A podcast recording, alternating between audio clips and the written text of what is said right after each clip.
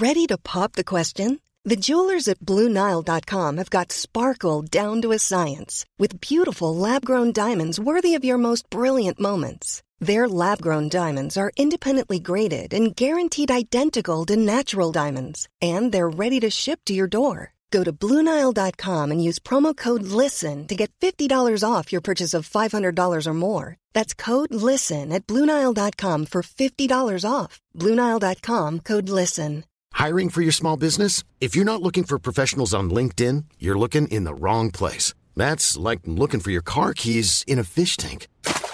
LinkedIn helps you hire professionals you can't find anywhere else, even those who aren't actively searching for a new job but might be open to the perfect role. In a given month, over 70% of LinkedIn users don't even visit other leading job sites. So start looking in the right place. With LinkedIn, you can hire professionals like a professional. Post your free job on linkedin.com slash people today. اگر در جنگ مقابل ما شکست بخوری نه تنها شکست خوردی بلکه آبروی تو در تمام دنیا خواهد رفت. اما اگر می‌خوای به آشتی و راستی به دیدار شهر ما بیای خوش اومدی. سلام. من ایمان نجیمی هستم و این اپیزود 91 شاهنامه به نصر از پادکست داستامینوفنه داستامینوفن پادکستی که من داخل اون برای شما قصه می‌خونم. اگر تمایل دارید از ما حمایت بکنید بزرگترین کمک شما به ما اشتراک گذاری و معرفی این پادکست به سایر دوستانتونه. این بزرگترین کمک به ما هست. اما داستامینوفن به صورت تصویری در یوتیوب حالا در دسترسه و شما می‌تونید قصه های شاهنامه رو با تصویرسازی های جذاب از ابتدا به صورت ویدیوکست دنبال بکنید. کانال ما رو حتما در یوتیوب دنبال بکنید. لینکش رو در توضیحات همین اپیزود می‌گذارم.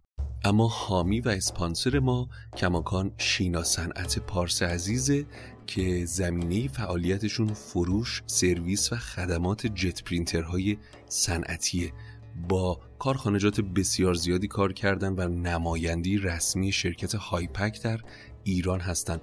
ممنونیم از شینا صنعت پارس که همسفر و یاور ما شده برای تولید این پروژه برای شما عزیزان.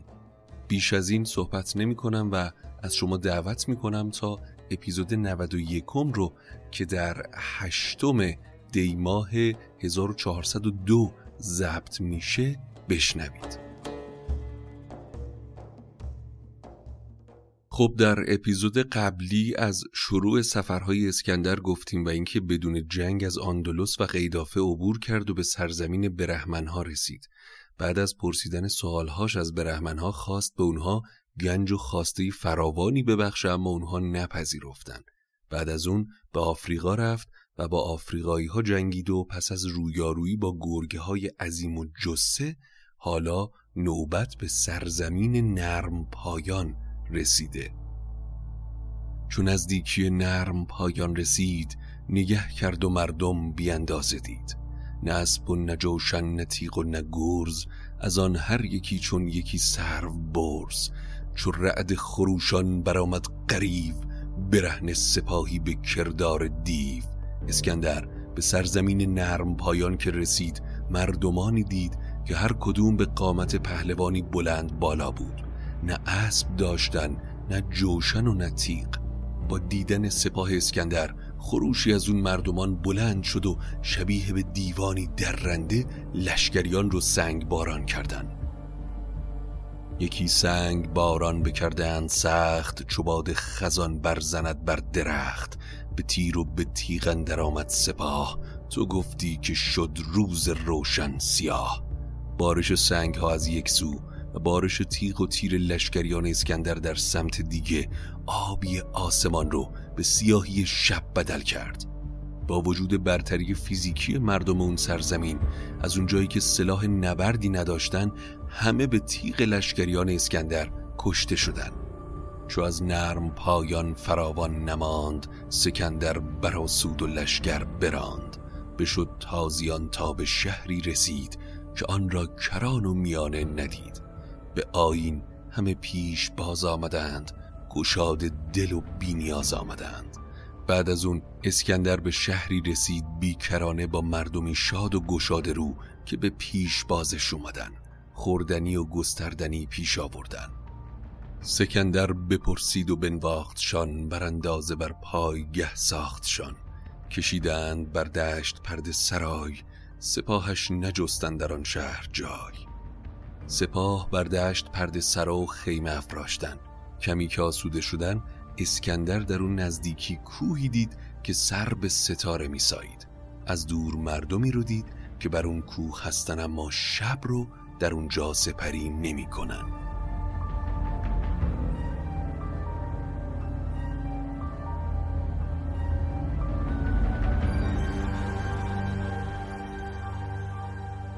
سرندر ستاره یکی کوه دید. تو گفتی که گردون بخواهد کشید. بر آن کوه مردم بودی اندکی. شب تیر زیشان نماندی یکی. بپرسید از ایشان سکندر که راه کدام است و چون راند باید سپاه؟ راه رسیدن به اون کوه از کجا میگذره؟ ای شهریار سپاهت را به اونجا نبر که در سوی دیگه کوه اجدهای دمانی خوابیده. نیارد گذشتن بر او بر سپاه. همی دود زهرش براید به ماه. همی آتش افروزد از کام اوی. دو گیسو بود پیل را دام اوی. دود کام آتشینش به ماه می‌رسه و ماه آسمون هم از زهرش در امان نیست. همه مردمان این دشت از اون اجدها در عذابن که روزی پنج گاو می‌خریم و خوراکش می‌کنیم تا مبادا به سمت دیگه کوه بیاد. همه شهر با او نداریم تاف خورش بایدش هر شبی پنج گاو. به جوییم و بر کوه خارا بریم پرندیشه و پرمدارا بریم. باید به فکر نقشه‌ای باشیم تا از شر این اجده رها بشیم. پس فرمان داد پنج گاب فربه آماده کردن و پوست هاشون رو کندن و از نفت و زهر پر کردن. چون اجده را خورش بود گاه زمردان لشگر گزین کرد شاه. درم داد سالار چندیزی گنج بیاورد با خیشتن گاف پنج. بیاگن چرمش به زهر و به نفت سوی اجده روی بنها تفت. اسکندر با یارانش به نزدیکی بیشه اجده رفتن و دیدن شبیه به ابری سیاه با زبانی کبود و چشمانی خون گرفته. قررش می‌کنه و از کامش آتش شعله می‌کشه.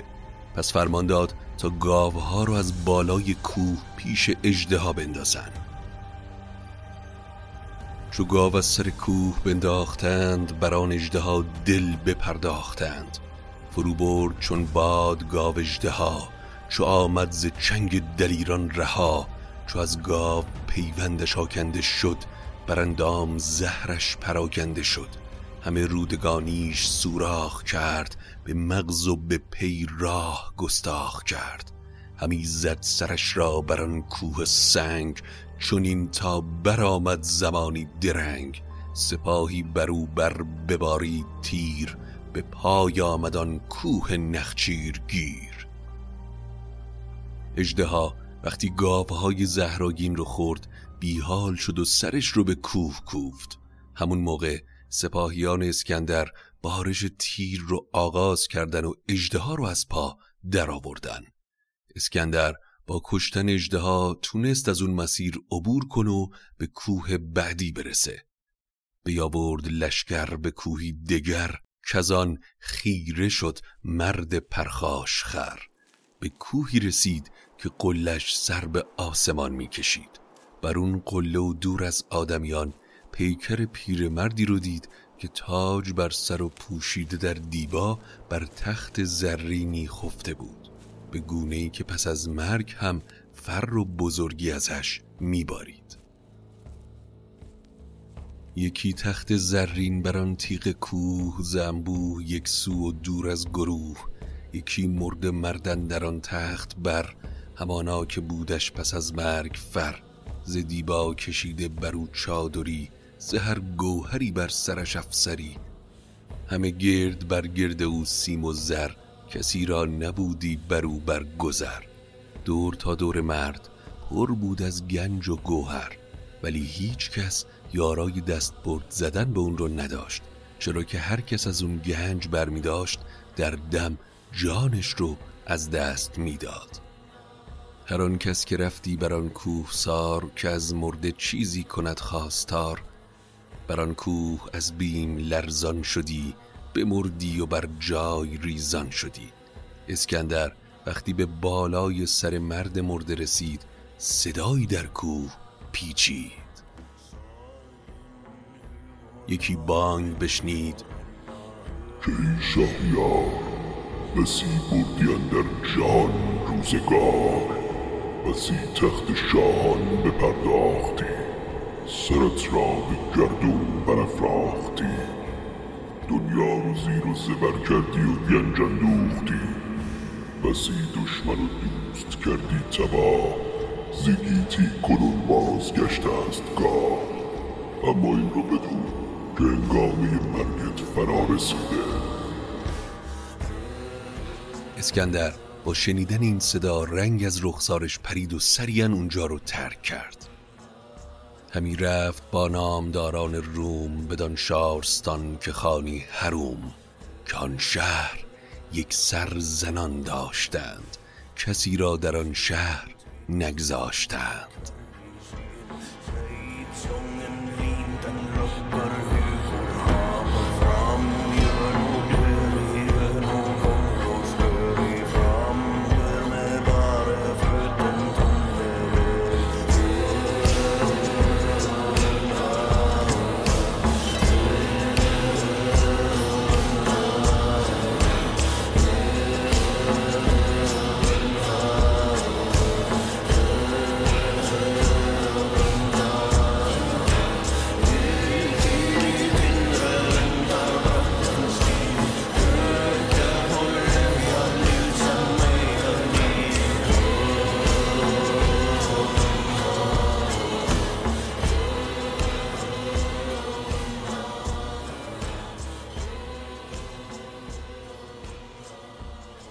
اسکندر از اونجا با سپاهش به شهر حروم رسید.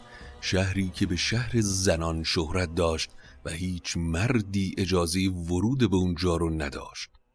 سوی راست پستان چنان زنان به سان یکی نار بر پرنیان سوی چپ به کردار مرد که جوشن بپوشد به روز نبرد. زنان شهر سمت راست بدن رو به حریر آراسته بودن و سمت چپ بدنشون رو با زره جنگ پوشانده بودن. اسکندر نامی شایسته ای از سوی شاه ایران و روم به سرکرده زنان حروم نوشت. هر آن کس که دارد روانش خرد جهان را به عمری همی بسپرد. شنیدان که ما در جهان کرده ایم. سر مهتری بر کجا برده ایم؟ کسی کوز فرمان ما سر به تافت نهالی به جز خاک تیره نیافت. نخواهیم که جایی بود در جهان که دیداران باشد از من نهان. گرایم مرا با شما نیست رسم به دل آشتی دارم و رای بزم. آوازه من در جهان پیچیده و همه می‌دونن که اسکندر قصد کرده دنیا رو ببینه. هر کس از من سرپیچی کرده خاک تیر نصیبش شده و هر که آشتی کرده با او سر جنگ نداشتم. من با شما رزمی ندارم و فقط قصد دیدن شهر شما و عبور از اون رو دارم. اگر هیچ دارید داننده ای خردمند و بیدار خاننده ای چو برخاند این نامی پندمند بر آن کس که هست از شما ارجمند ببندید پیش آمدن را میان که از این آمدن کس ندارد زیان. اسکندر فیلسوفی رومی رو برگزید و نامه رو به اون داد. زنان شهر جمع شدن و دانای شهر نامه رو بر اونها خوند و از نیت اسکندر آگاه شدن. پس نشستن و پاسخی برای اسکندر نوشتن. نشستند و پاسخ نوشتند باز که دایم بزی شاه گردن فراز. فرستاده را پیش بنشاندیم. یکایک همه نامه برخاندیم. نخستین که گفتی ز شاهان سخن ز پیروزی و رزمهای کهن. اگر لشکر آری به شهر حروم نبینی ز نعل و ز پی جای بوم. بیاندازه در شهر ما برزن است و هر برزنی در هزاران زن است. همه شب به خفتان جنگندریم ز بحر فزونی به تنگندریم ای شاه گردن فراز از پیروزی ها و رزمهای کهن سخن گفتی. اما بدون که در شهر ما هزاران هزار زن رزم جو هست که اگر به نبرد تو بیان روی خورشید و ماه تیره میشه. در این شهر همه ما دوشیزگانی هستیم که با هیچ مردی هماگوشی نکردیم. در شهر ما اگر کسی قصد مردی رو بکنه از شهر اخراج میشه. اگر از ثمره ازدواج اون زن دختری به دنیا بیاد و روحیه جنگاوری داشته باشه به این شهر میاد و عضوی از این شهر میشه. و اگر زو پسر زاید آنجا که هست بباشد. نباشد بر ماش دست. به اطراف شهر ما دریای ژرفی هست که هر شب ده هزار زن جنگجو بر لب اون نگهبان جزیرن. و ما بنا به رسم و آینمون بر سر هر زنی که در نبرد مردی رو از اسب به زیر بکشه تاج زرین می‌ذاریم. زما هر که او روزگار نبرد از اسپندر آرد یکی شیر مرد یکی تاج زرینش بر سر نهیم همان تخت او بر دو پیکر نهیم. همانا زما زن بود سی هزار که با تاج زرند و با گوشوار. ما سی هزار زن تاج بر سر داریم. اگر در جنگ مقابل ما شکست بخوری نه تنها شکست خوردی بلکه آبروی تو در تمام دنیا خواهد رفت. اما اگر می‌خوای به آشتی و راستی به دیدار شهر ما بیای خوش اومدی.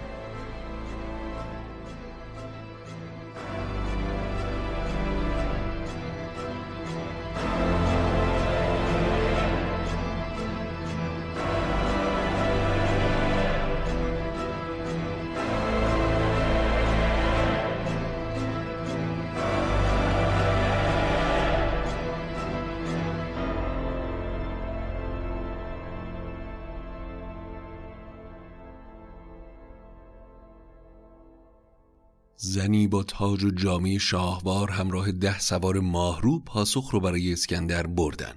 اسکندر وقتی نامه رو خوند پیام داد من با شما سر جنگ ندارم و آرزو دارم این شهر و آین شما رو ببینم. مرا گرد کافور و خاک سیاه همان است هم بزم و هم رزمگاه. نه من جنگ را آمدم با زنان به پیلان و کوس و تبیر زنان. سپاهی بر اینسان که هامون و کوه همی گردد از سم اسبان سطوح. مرا راگ دیدار شهر شماست. گرایید نزدیک ما هم رواست. ز کار زهشتان بپرسم نهان که بیمرد زن چون بود در جهان. پس از دیدار از شهر لشکرم رو روانه می کنم و از اینجا میرم. زهشتان هم از زایش میاد. اسکندر گفت که می‌خوام بدونم حالا که مردی ندارید زاد و ولد شما به چه شکلی؟ قصدم اینه که از این اتفاقات سر در بیارم. زنان بعد از رایزنی پیغامی رو دوباره برای اسکندر فرستادن که ای شاه ما از بزرگی و دانایی تو آگاهیم. دو هزار زن دانا و سخنگو و هوشیار برگزیدیم تا وقتی به شهر ما نزدیک شدی دویست تاج پرگوهر شاهوار نسارت کنن و تو رو پذیرا باشن. یکا یک به سختیم و کردیم تل ابا گوهران هر یکی سیرتل چو دانیم کامد به نزدیک شاه یکا یک پذیر شویمش به راه. چو آمد به نزدیک ما آگهی ز دانایی شاه و از فرهی. اسکندر شگفت زده از زنان به سوی شهر حروم حرکت کرد. اما دو منزل از راه رو نسپرده بود که باد و برف سختی در گرفت و بسیاری از لشکریان رو تباه کرد. دو منزل در اون سرما سپری کردن که ناگهان چنان دود و آتشی برخاست که کتف جنگ جویان از گرمای زره ها سوخت. باز هم در میان دود آتش رفتن تا به شهری رسیدن و مردمی رو دیدن که شبیه به غیر سیاه بودن و لبانی آویخته و دهانی کف کرده داشتن و چشمهاشون به سرخی خون و از دهانشون آتش بیرون می اومد همه دیده هاشان به کردار خون همی از دهان آتش آمد برون. این مردمان با فیلهایی بسیار بزرگ پیش اومدن و یکی از اونها به اسکندر گفت تا به امروز کسی جز شما از این مرز و بوم گذر نکرده بود. که این برف و باد دمان زما بود کامد شما را زیان این برف آتشی که بر شما بارید جادوی ما و شهر ما بود. بودن در آن شهر یک ماه شاه چو آسوده گشتند شاه و سپاه از آنجا بیامد دمان و دنان دلاراست سوی شهر زنان. اسکندر بعد از یک ماه که در اونجا موند به سوی شهر زنان مسیرش رو ادامه داد. چو از دریا گذشت دو هزار زیبارو با تاج و گوشوار به پیش باز اومدن و در بیشه خرم فرشهایی پر نقش و نگار پهن کردن و سفری تدارک دیدن اسکندر رازهای شهر رو از اونها جویا شد و وقتی آقلیش واقلید یا به عبارتی از همه چیز شهر سر در آورد تصمیم گرفت تا به سمت مغرب بره. ما هم از این رازها دیگه خبری نداریم و فقط اسکندر خبردار و اون زنان. آقای فردوسی هم تصمیم گرفتن که پرشور و هیجان این شهر رو برای ما توصیف کنن اما نگن. توش چه خبره تا ما توی خماری بمونیم. طوری هم نیست. بالاخره حتما صلاح می‌دونستن شما خودتون دیگه تصور کنین اونجا چه اتفاقی ممکن افتاده باشه. به هر رو اسکندر از اونجا رفت تا دوباره به شهر بزرگی رسید که مردمانی جنگ جو داشت. همه سرخ روی و زردمو. به فرمان به پیش سکندر شدند دوتا گشته و دست بر سر شدند. سکندر بپرسید از سرکشان که ایدر چه دارید شگفتی نشان؟ شگفتی های سرزمین شما در چیه؟ ای شاه نیکبخت در آن سوی شهر ما آبگیری هست که خورشید در اون فرو میره و از اونجا که بگذری سراسر گیتی در تیرگی و تاریکی ناپدید میشه.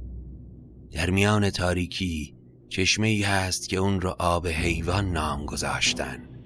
هر کسی از اون آب بخوره نامیرا میشه و هر کس تن رو در اون بشوره همه گناهانش پاک میشن. و از آن جای تاریک چندان سخن شنیدم که هرگز نیاید به بن. چون این گفت روشندل پرخرد که هر کاب حیوان خورد کی مرد. ز فردوس دارد بر آن چشم راه بشوید بر آن تن بریزد گناه. اما جز با کر اسب نمیشه به اون چشم رسید. پس اسکندر برای خودش و همراهانش کر های چهار سالی رو آماده کرد تا به جستن آب حیات بره. اسکندر در مسیر به شهر دیگه رسید پر از باغ و میدان و کاخ و ایوان. به اونجا رفت و سپید دم تنها و بدون سپاه به چشمه در اون شهر رفت و تا برآمدن خورشید به آب چشمه فرو رفت. همی بود تا گشت خورشید زرد فرو شد بر آن چشمه ورد ز یزدان پاکان شگفتی بدید که خورشید گشت از جهان ناپدید. بیامد به لشکرگه خیش باز دلی پر ز اندیشه های دراز. اما اسکندر تمام اون شب رو در فکر آب حیات بود. وقتی به لشکرگاهش برگشت همراهش دو مهره داشت که یک خاصیت جادویی داشتن. وقتی به آب نزدیک می شدی مهره ها روشن می شدن. چرا که حالا در جایی فرو میرن که خورشید در پس دریا فرو میشینه و اون سرزمین تاریکه. پس فردای اون روز یکی از اونها رو برداشت تا چراغ راهش باشه و دیگری رو به خزر یکی از نامبرانش سپرد. خوراک و آزوقه به میزان چهل روز برداشتن و با همراهانی برگزیده به راهنمایی و پیشرویی خزر پا در مسیر گذاشتن. نکته ای که باید بگیم وجود خزر نبی و آب حیات در این داستانه که خب پیشتر هم اشاراتی به داستانها و منابع دینی در قصه اسکندر داشتیم. پس اسکندر و یارانش دو روز و دو شب در راه بودن. همی رفت از اینسان دو روز و دو شب کسی را به خوردن نجنبید لب. سه دیگر به تاریکی در دو راه پدید آمد و گم شد از خزر شاه. در سومین روز به دوراهی رسیدن و شاه در اون تاریکی خزر رو گم کرد. خزر در راهی افتاد که به چشمه آب حیوان می رسید. بر آن آب روشن سر و تن بشست نگهدار جز پاکی یزدان نجست. بخورد و براسود و برگشت زود ستایش همی بافرین برفزود. خزر سر و تنش رو در آب حیات شست و جاودانه شد. اما اسکندر از راه دیگهی رفت تا به جای روشنی رسید. در اونجا کوهی بلند و درخشنده دید. بر بالای کوه چهار ستون از چوب اود برپا بود. زده بر سر کوه خارا عمود سرش تا به ابرندر از چوب اود بر هر عمودی کنامی بزرگ نشسته برو سبز مرغی سترگ. به آواز رومی سخن راندند جهاندار پیروز را خواندند. بر هر ستونی آشیانه و در هر آشیانه مرغ سبزی نشسته بود. مرغان به زبان رومی با قیصر سخن گفتند. بدو مرغ گفت ای دلارای رنج چه جویی همی زین سرای سپنج؟ اگر سر براری به چرخ بلند همان باز گردی از او مستمند. کنون کامدی هیچ دیدی زنا وگر کرده از خشت پخت بنا. اسکندر آیا در شهر تو خانه هایی هست که از نی یا آجر ساخته شده باشه؟ چون این داد پاسخ که از این هر دو هست زنا بر این گونه جای نشست. بله از هر دوی اینها در دیار من هست مرغ پرسش دیگه ای کرد آیا نغمه آواز و بانگ سرور به گوشت خورده؟ اسکندر پاسخ مثبت داد و با سوال بعدی روبرو شد بپرسید دانایی و راستی فزون است اگر کمی و کاستی آیا دانایی و راستی از کجی و نادانی بالاتره؟ که پاسخ اسکندر هم به این سوال عجیب مشخص و دانایی رو برتر می‌دونه. به سوی عمود آمد از تیر خاک به منقار چنگال ها کرد پاک. ز قیصر بپرسید یزدان پرست به شهر تو بر کوه دارد نشست؟ پرسش بعدی هم از اسکندر این بود که آیا در دیار تو یزدان پرستان به کوه میرن و اونجا زندگی می‌کنن؟ بدو گفت چون مرد شد پاک رای بباید پرستنده بر کوه جای. پس اسکندر آخرین پرسش رو هم پاسخ داد و گفت که مکان پارسایان در کوهه. اما نکته اینجا هست. به نظر این سوالها سوالهای ساده و عجیبی میان. اما آقای خالقی مطلق در تصیحشون تفسیری برای این بخش داشتن که اون خانه های از نی و خانه های آجوری رو نمادی از انسان های فقیر و ثروتمند می‌دونن و اون بحث شادی و طرب رو اشاری بر این موضوع که ها چه فقیر و چه ثروتمند هر دو سهمی از تعلقات دنیوی دارن و دسته سومی هستند که پارسایانن که از تعلقات دنیوی بریدن و تارک دنیا هن و مضمون این پرسش و پاسخها اشاره به بحث تقوا و دوری از لذات دنیوی. که پیش از این هم گفتیم این مورد بحث ها بیشتر متعلق به بخش داستان های اسکندره و باقی بخش های شاهنامه با این بخش متفاوته. اما بعد از پرسش و پاسخ ها مرغ به اسکندر گفت تنها به قله کوه بیا تا ببیند که تا بر سر کوه چیست که از او شادمان را بباید گریست. اسکندر از کوه بالا رفت و در شگفتی سرافیل را دید سوری به دست برافراخت سرز جای نشست. پر از باد لب دیدگان پر زنم که فرمان یزدان که آید که دم. اسرافیل رو دید که سوری به دست گرفته و سر برافراشته و در انتظار روزی که به فرمان یزدان در سورش بدمه. چو بر کوه روی سکندر بدید چو رعد خروشان فقان برکشید. که ای بنده آز چندین مکوش که روزی به گوش آیدت یک خروش. برای تاج و تخت این همه آز و طمع نداشته باش که وعده مرگ از تو دور نیست. چون این داد پاسخ به دو شهریار که بهر من این آمد از روزگار که جز جنبش و گردشن در جهان نبینم همی آشکار و نهان. بهری من از این دنیا دیدن تمام اونه نه جمعآوری زر اسکندر بعد از این مکالمه با اسرافیل از کوه پایین اومد و در تاریکی به یارانش پیوست. همون موقع خروشی از کوه بلند شد. هر کس که بردارد از کوه سنگ پشیمان شود زان که دارد به چنگ. وگر بر ندارد پشیمان شود. به هر درد دل سوی درمان شود. هر کس از سنگ های این کوه برداره از اون چه در دست داره پشیمان میشه. و اگر هیچ هم نداره باز پشیمانی دامانش رو می‌گیره. عده زیادی از اون خروش شگفت زده شدن و سنگ برداشتن. برخی هم از کاهلی تنها سنگ ریزهی برداشتن و عده هم هیچ بر نداشتن.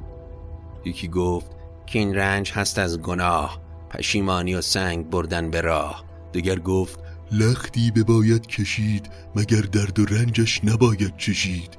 یکی برد زان سنگ و دیگر نبرد یکی دیگر از کاهلی داشت خورد. اما وقتی از تاریکی گذشتن و به دشت و روشنایی رسیدن دیدن اون چه با خود آورده بودن یاقوت و گوهره. پس اونها که برداشته بودن پشیمان شدن که چرا کم برداشتن و اونها که بر نداشته بودن پشیمان که چرا با خودشون چیزی نیاوردن. اما داستان آب حیات به پایان می‌رسه و همه این آزمون ها و این سفر در این کوه برای این بود تا به اسکندر بگن که نامیرا نیست و در پی آز و طمع نباشه و اون مرغ سبز رنگ هم احتمالا همون خزر نبی باشه که در این قامت شده. البته داستان مستقیم این رو به وضوح نمیگه. ولی ادامه داستان اسکندر و سفرش از خاور به سوی باختر رو در قسمت بعدی داستامینوفن دنبال کنیم